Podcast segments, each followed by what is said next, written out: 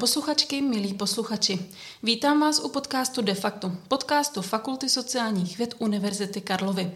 Dílem, který právě posloucháte, vás provází Klára Hiláková. A naproti mě už sedí můj další host, kterým je Aleksandr Kasal. Saša je absolventem Institutu sociologických studií, konkrétně katedry veřejné a sociální politiky. Momentálně působí jako výzkumný pracovník v Národním ústavu duševního zdraví, kde je vedoucím skupiny Výzkum a prevence sebevražd. Sašo, vítej v našem podcastu. Děkuji za pozvání, ahoj.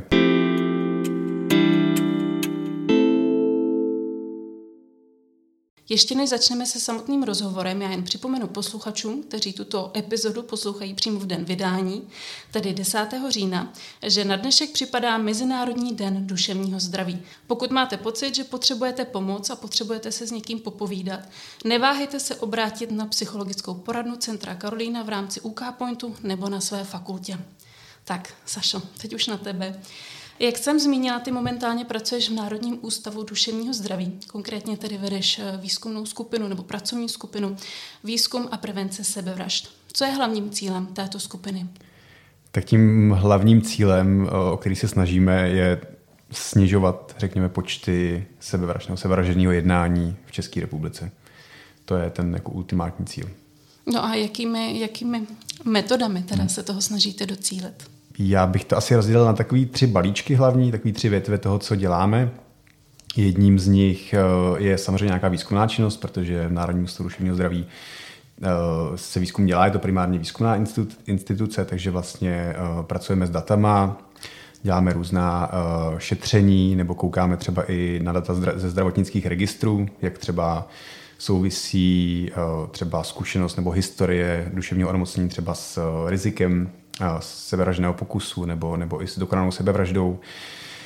Ta druhá větev je nějaká větev, řekněme, osvěty, komunikace, kdy se snažíme to téma nějak trochu otevírat, protože si myslíme, že je zahaleno takovým tajemstvím, je do velké míry podobně jako duševní onemocnění, je jako takový velký balík jako stigmatizovaný, kde se snažíme to trošku vynášet jako ven na světlo, otevřeně se o tom bavit, otvírat diskuzi. A tím třetím balíkem je nějaká práce, řekněme, se stakeholdery, které se snažíme vlastně promlouvat i do té praxe, snažíme se trošku přinášet možná nějakou inspiraci ze zahraničí. Vlastně stojíme i za jedním národním dokumentem, národním akčním plánem prevence sebevražd, který stanovuje vlastně nějaký priority, řadu opatření do roku 2030 právě prostřednictvím, kterým bych, kterých bychom chtěli snižovat ty počty. To je konkrétně teda zrovna věc, na kterou jsem se chtěla zeptat dál. Národní akční plán prevence sebevražd 2020 až 2030, eh, kde tady vypracujete na implementaci v rámci evropského projektu. Eh, v evropského projektu, co znamená, že to eh, se snažíte implementovat i v jiných zemích, nebo se v jiných zemích třeba inspirujete? Spíše, spíše to ta druhá varianta, vlastně ten projekt, který se jmenuje Implemental, tak eh, je do něj zapojeno, myslím, 17 států a tím hlavním cílem je přenos některých prvků z Rakouska. Rakušani mají asi stoletou praxi prevence, nebo historii, stoletou historii prevence sebevražd a vlastně vypracovat takový poměrně obsáhlý strategický dokument eh, a je zatím i řada vlastně evaluovaných opatření, takže jako mm, můžeme mluvit o tom, že to má nějakou oporu v evidenci, ty věci, kteří, který tam oni dělají. A vlastně snažíme se uh, přenést prvky tohohle, těch, jako těch strategie široký uh, na základě nějaké analýzy uh, té lokální praxe, toho lokálního systému, takže u nás jako v České republice nebo například ve Finsku nebo i ve Španělsku, takže vlastně jako mm, prostřednictvím analýzy těch jako cílových kontextů se snažíme vybrat nějaký prvky, které by tam jakoby mohly pasovat, zohlednit to, kde a jaký je otevřený okno příležitosti a vlastně přenášet eh, něco z toho rakouského plánu k nám. A tak to je vlastně ten, ten evropský projekt. No. Ty jsi teda zmiňoval, že jeden z těch takzvaných balíčků, na který se ta pracovní skupina zaměřuje, je právě prosazování těch témat u stakeholderů. Jak se tohle daří u nás v České republice? Já myslím, že přijetí toho akčního plánu je vlastně důkazem toho, že se to nějakým způsobem podařilo. A je to teda jen jeden díl ze skládačky, protože jak eh, všichni studenti, absolventi veřejné politiky vědí, tak jako mít nějakou strategii je jedna věc, ale jako realizovat ji je samozřejmě věc druhá. Spousta strategií končí v šuplíku a já si myslím, že vlastně eh, ta naše, ten náš akční plán eh, se daří aspoň jako dílčím způsobem realizovat. Kdo koho to zajímá do detailu, může se podívat na stránky Ministerstva zdravotnictví na nějaký výroční zprávy, respektive zprávy o plnění že se vlastně jako něco hýbe a, a z toho mám poměrně, poměrně velkou radost. Takže vlastně myslím, že čeští stakeholdři, především teda ministerstvo zdravotnictví, v jehož jako gesci ten akční plán je, tak na to téma docela slyší. Já si myslím, že se nám to podařilo prostřednictvím vlastně upozorňování na to téma, které si myslím právě dlouho, dlouho jako bylo, bylo někde ve stínu, jako odpočívalo a vlastně nám se podařilo trošku jako uh, na to světlo dostat a, a vlastně e, upozornit na to, že skutečně, když nám jako průměru umírají třeba tři až čtyři lidé jako denně a dá se tím úmrtím v mnoha případech předcházet, tak e, je skutečně na místě s tím něco dělat. Ty jsi zmiňoval už na začátku, že to téma sebevražd, ale obecně i toho mentálního zdraví je obaleno jakýmsi tajemstvím. Proč to tak je? Je to možná, že se ty rodiny těch tedy lidí, kteří zemřeli dobrovolně, se za to stydí nebo to nějakým způsobem tají, nebo lidé, kteří mají obecně psychické problémy, se za to stydí? Myslím, že, že, že obojí. Uh, a spíš asi na místě se ptát, co vlastně jako zatím je. No. Já si myslím, že je to dílem nějaký dědictví uh, historický tady uh, vlastně psychiatrie, tak jak byla vnímána za, minul, za minulý režimu, jak byla zneužívaná. Ty problémy nebyly úplně uh, diskutovaný spíš přesně jako docházelo k tomu, že byla třeba zneužívaná jako k uh, odstranění nepohodlných osob a vlastně uh, bylo akcentovaný jako historicky hodně to uh, fyzické zdraví a vlastně jít uh, do psychiatrické nemocnice, tak vlastně z vás dělalo trošku v úvozovkách toho blázna, vlastně někoho, kdo možná jako něco nezvládl. A to si myslím, že vlastně si neseme do posud ale obecně i v zemích, které se nepotýkají s tím dědictvím, tak jako vidíme, že, že ty problémy nebo ochota vlastně vyhrávat pomoc eh, v případě problémů s duševním zdravím, nedej bože s nějakýma sebevraženýma myšlenkama, které můžou jít ruku v ruce s tím, tak je, tak je jako nižší než v oblasti toho zdraví fyzického. A já vždycky používám, je to poměrně jako absurdní samozřejmě, protože vždycky používám ten příměr, že pokud eh, si zlomíte nohu třeba někde, tak eh, s ní nebudete dva týdny jako doma to zkoušet jako nějakou stát, nějak jako chodit do práce a tvářit se, že jste vlastně úplně v pohodě. Ale bohužel s tím duševním zdravím se to jako děje. A uh, právě prostřednictvím té komunikace a osvěty se snažíme to trochu měnit. Nedávno se v médiích objevila zpráva, e, že roste počet sebevražd. Loni bylo tedy 1302. Čím je ten nárůst e, zapříčiněný, i když je mi jasný, že ty důvody říct asi je velmi těžké? Uh, to je opravdu velmi těžký. No. Tam domnívám se, že není možný to rozklíčovat k nějakým konkrétním proměným, o kterých bychom řekli, tak tohle je tady sada prostě pěti věcí na společenský úrovni, který, který za tím eh, nárůstem stojí.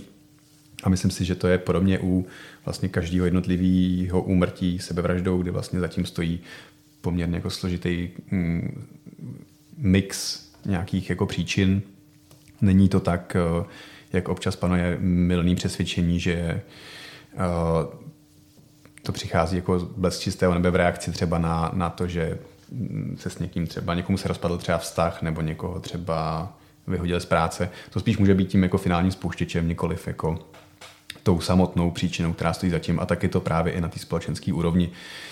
Ale o čem jako víme částečně z evidence, částečně jsou to nějaké hypotézy, tak eh, ten nárůst by mohl být způsobený Mm, nějakým širším společenským jako vývojem, jak nějaký socioekonomický situaci, kdy vlastně narůstají eh, náklad, náklady na život, eh, roste velmi rychle že jo, inflace, do toho situace na Ukrajině, takže vlastně uh, může být náročnější psychicky zvládat ten běžný, běžný režim, do toho možná i nějaký odložený efekt těch covidových let, zejména asi, asi u dětí a u nejmladší populace, ruku v ruce s nějakým omezením sociálních kontaktů.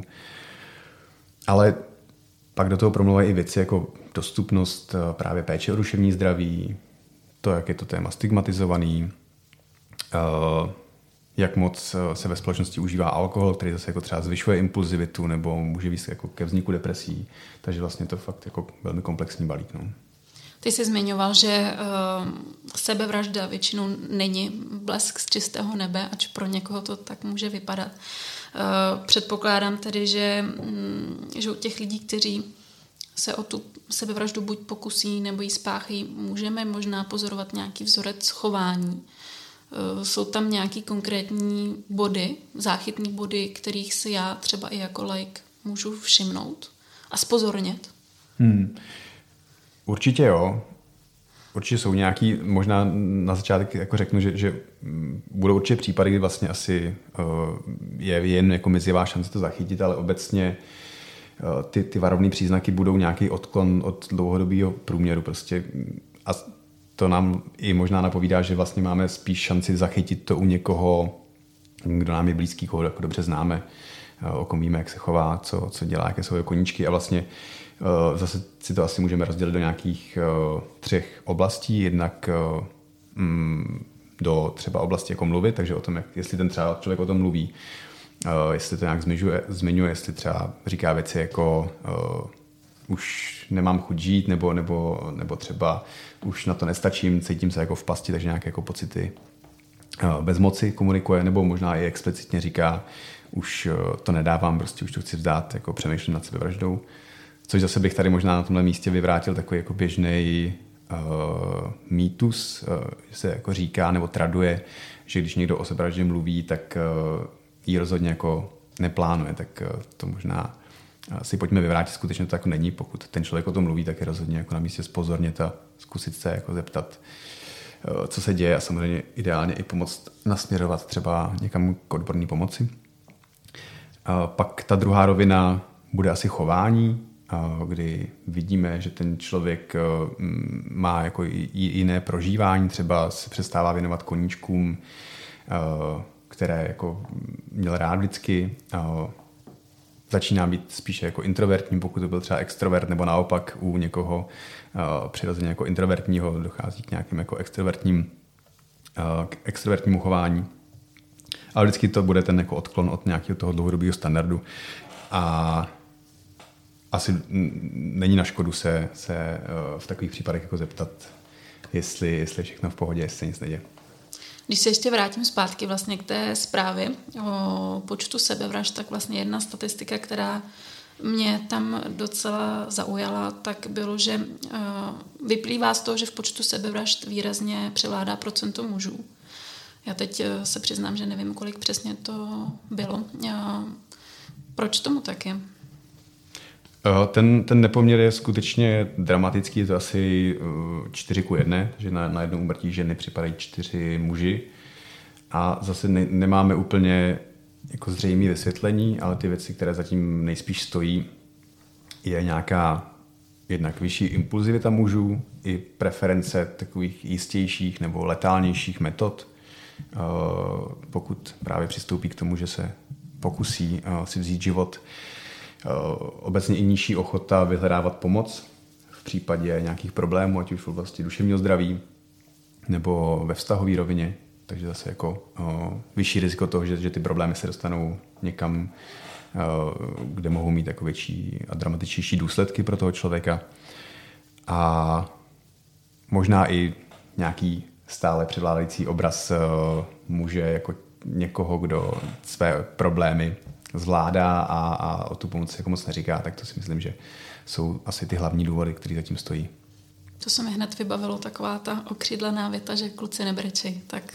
Přesně tak. Kluci, kluci brečej a měli by brečet. Uh, omlouvám se, pokud teď ta moje následující otázka bude znít trochu necitlivě. Uh, ty jsi říkal, že muži volí letálnější způsob sebevraždy, tu jistě, jistější způsob sebevraždy. Uh, Existuje něco jako, teď opravdu nevím, abych to neřekla necitlivě, něco jako demonstrativní sebevražda? Eh, je to taky vlastně něco, co jsem slyšela ze svého okolí, laického okolí, že eh, lidi, kteří se pokusí o sebevraždu a mm, nepovede se jim, eh, takže volají o pozornost.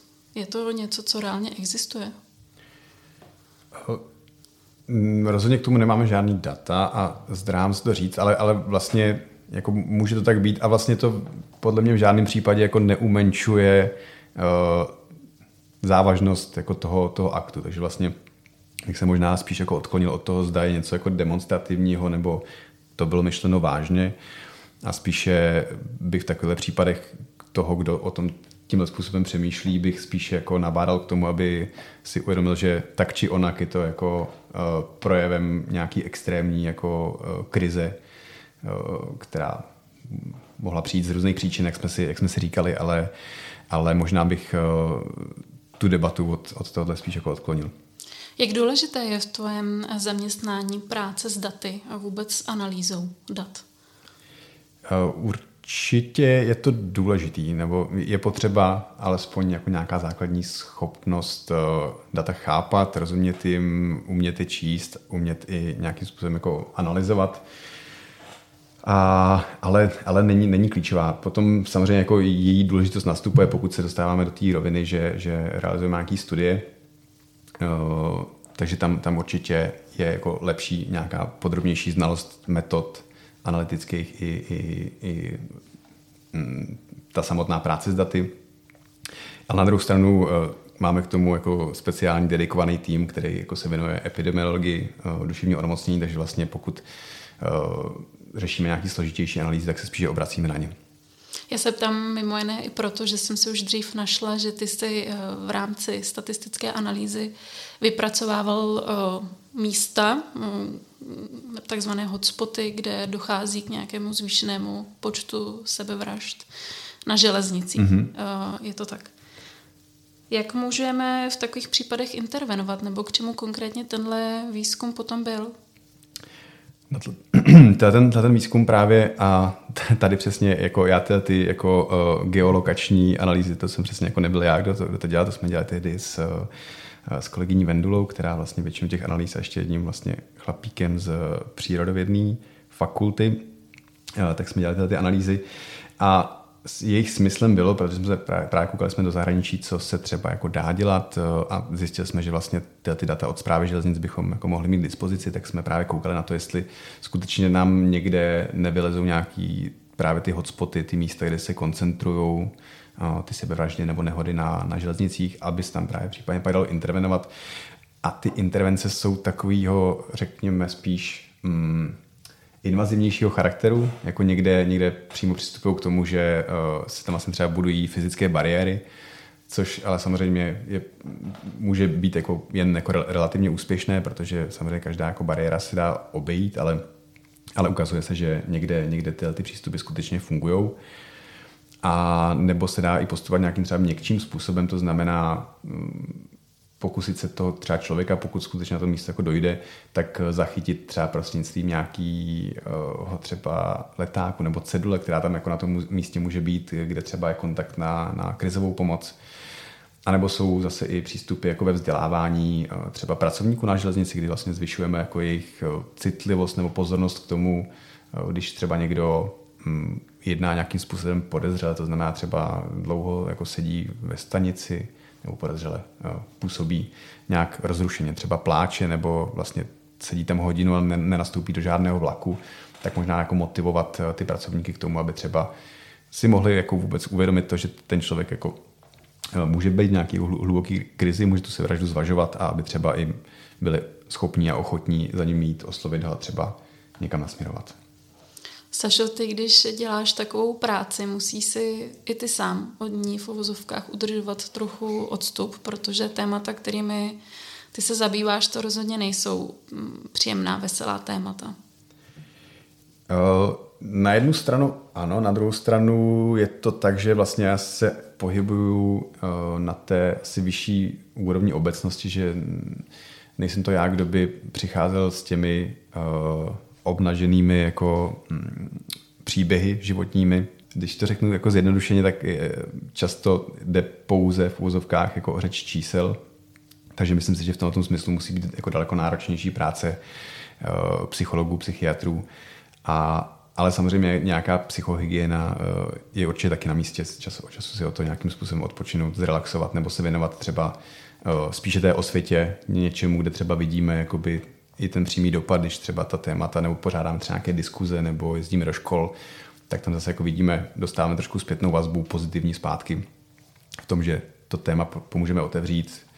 Eh, třeba ten školní kolektiv o tom trošku rozpovídáme, řekneme si, co nám může pomoct, na koho se obracet a tak. Takže to je zase to, jak se nám to daří vyvažovat. Když to teda už nakousl tohle téma, tak jak na to reagují děti, žáci nebo studenti ve vyšších ročnících na takové debaty? Jsou otevřený v těch tématech nebo minimálně otevřenější než třeba ty starší generace? Nemám úplně srovnání, ale myslím si, že jsou určitě otevřenější, než třeba my jsme byli. Já jsem právě přes jeden dobrovolnický, dobrovolnický projekt, který se jmenuje Jeden pro školu, jezdil, byl jsem párkrát v různých školách a vlastně mě překvapilo, jak ty děti jsou otevření právě jako o tom tématu se bavit. A, a nejezdíme tam s tématem sebevražednosti, jo. jezdíme tam tématem obecně, pojďme se bavit jako o duševním zdraví a e, jako riziko nebo možnost toho, že třeba mám sebevražedné myšlenky, tam může zaznít jako takový jako malý subtéma, jo, tak aby jenom posluchači a posluchačky si nemysleli, že tam jako jezdíme s takovýmhle jako uh, hutným tématem. Ale ale myslím si, když jsem si vzpomněl sám na sebe uh, někdy v 7. 8. třídě, tak si myslím, že bych asi nebyl tak ochotný se o tom bavit nebo otevřeně jako před spolužákama mluvit o tom, že třeba mám nějaký problémy, nebo že třeba mi pomáhá něco. Jo, myslím si, že ta mladší generace rozhodně jako v tomhle je jako dál a, a těší, mě, těší mě to pozorovat. Minimálně to je teda pozitivní krok vpřed, že mladší generace o tom dokáže mluvit, ale i tak z těch statistik vyplývá, že, že ten nárůst počtu sebevražd eh, právě v té nízké věkové kategorii taky byl. Je to tak? Je to tak, je to tak. Tam právě bohužel se, nebo ten v absolutních číslech ten v těch nejmladších ročnících to není tolik sebevražd, ale, ale, ale pokud se třeba podíváme optikou jako podílu, tak vlastně každé čtvrté úmrtí ve věkové skupině 15 až 24 let vlastně je sebevražda. Takže si myslím, že to je skutečně jako budíček pro to, abychom se na to jako více zaměřili i v souběhu třeba s tím, co uh, posluchači asi možná slyšeli, jako je nízká dostupnost uh, je nízká dostupnost služeb o duševní zdraví právě pro, pro dětskou skupinu nebo pro mm, děti a rozpívající, nedostatek psychiatrů, nedostatek dětských psychologů, málo psychologů ve školách, tak uh, ještě jsem se chtěla zeptat na jedno takový podtéma. Všimla jsem si, že se taky věnuješ fenoménu, který se jmenuje sociální psychiatrie. Nebo věnoval ses. Je to něco, čemu já úplně nerozumím. Mm-hmm. Tak jestli bys možná mohl i posluchačům ve zkratce říct, co to je? To si, to si myslím, že je spíš jenom takový starší termín, eh, než, než, jsme, než jsme přistoupili k pojmu veřejné duševní zdraví. Mm, sociální psychiatrie je, je vlastně jako eh, veřejné zdraví zaměřené jako na, na, na, na duševní zdraví. Což vlastně už dneska, my jsme se dřív v NUDZu jmenovali právě jako výzkumný program sociální psychiatrie, pod kterým právě byla i ta naše pracovní skupina. A teď jsme to trošku přerámovali, tak aby to i sedělo s tím, co se jako dělá v zahraničí, kde se dělá public mental health, a my vlastně uh, už tomu taky tak teďka říkáme. Takže to je spíš jen takový jako uh, zastaralý termín. Zjednodušeně se dá říct, že je to vliv společnosti nebo těch společenských témat vlastně na, na psychiku. Jo, ale zdraví. ano, ano, přesně tak. A jako je to, přesně se spíš jako věnujeme duševnímu zdraví celé populace a koukáme na, na, na třeba celospolečenské determinanty nebo nějaké třeba společenské nerovnosti. Uh, právě v incidenci třeba duševních onemocnění. Není to tak, že bychom právě přesně pracovali s těmi jako jednotlivými casey, že bychom jako my byli ti psychologové, ale spíše koukáme na ty, na ty uh, větší, už širší jako jevy a, a působení společnosti. Které teda ty společenské determinanty, abych použila přesný termín jako ty, uh, můžou mít negativní vliv na to, mm, na to mentální zdraví. Hmm tak už jsme se určitě dotkli té stigmatizace, dotkli jsme se i dostupnosti uh, služeb rušení zdraví, takže jako dostupnost třeba jako uh, snažíme se usilovat o to, aby uh, byly dobře dostupní hm, psychologové i psychiatři napříč jako republikou i v regionech, což teda bohužel se stále neděje, podobně u té dětské psychiatrie. Pak určitě nějaká širší socioekonomická situace, takže možná i třeba nějaké uh, zasíťování ve vztazích, nějaké jakoby kvalitní vztahy nebo, nebo i třeba historie mm, nějakého traumatu v dětství, třeba zneužívání, tak to může třeba přispívat k tomu, může to zvyšovat šanci rozvoje duševního onemocnění později, v pozdějším věku, nebo i nějaká, nějaké jisté zázemí, nějaké bezpečné prostředí, ve kterém jako člověk vyrůstá, tak může mít vliv později v životě na to. Zase budu potýkat s nějakými problémy. A možná je tam i nějaká příjmo, jako, i, i příjmové nerovnosti se tam můžou jako zobrazit zase, jako pokud eh, někdo vyrůstá v nějakém znevýhodněném prostředí, tak zase o, eh, přesně i v souběhu s tím třeba horším přístupem eh, ke službám, nižším vzdělání, tak zase možná je tam jako vyšší šance o, k tomu rozvoji. Kde můžu hledat pomoc v případě, že se necítím úplně v pořádku nebo že mám pocit, že mám nějaké psychické problémy? Mm, no, myslím si, že určitě není na škodu si třeba udělat nějaký online screeningový test, který uh, můžete najít třeba na stránkách našeho webu opatruj.se, vlastně jsou taky standardizovaný screeningový dotazníky a vlastně můžete si udělat představu o tom, jako jak, si, jak si jako stojíte. A uh, k té problematice sebevražd, tak vlastně máme i dedikovaný web www.sebevraždy.cz a vlastně na obou webech je možný najít uh, i mapu pomoci, takže vlastně kam se obrátit, na které třeba linky si zavolat, na, na, na sebevraždách.cz je možný i četovat s krizovým interventem, pokud by bylo potřeba. A jinak bych určitě doporučil eh, všechny, všechny krizové linky, třeba národní linku první psychické pomoci, 116 raz 2, 3, pokud se nepletu. A takže v případě nějakých problémů rozhodně jako doporučuji neváhat obrátit se takhle anonymně na nějakou krizovou linku. Sašo, já ti moc eh, děkuji za rozhovor. Tady naše dnešní povídání končí. Já jenom připomenu posluchačům, že dnes, tedy 10. října, je Mezinárodní den duševního zdraví. Já moc děkuji za pozvání a, a budu se těšit eh, na viděnou.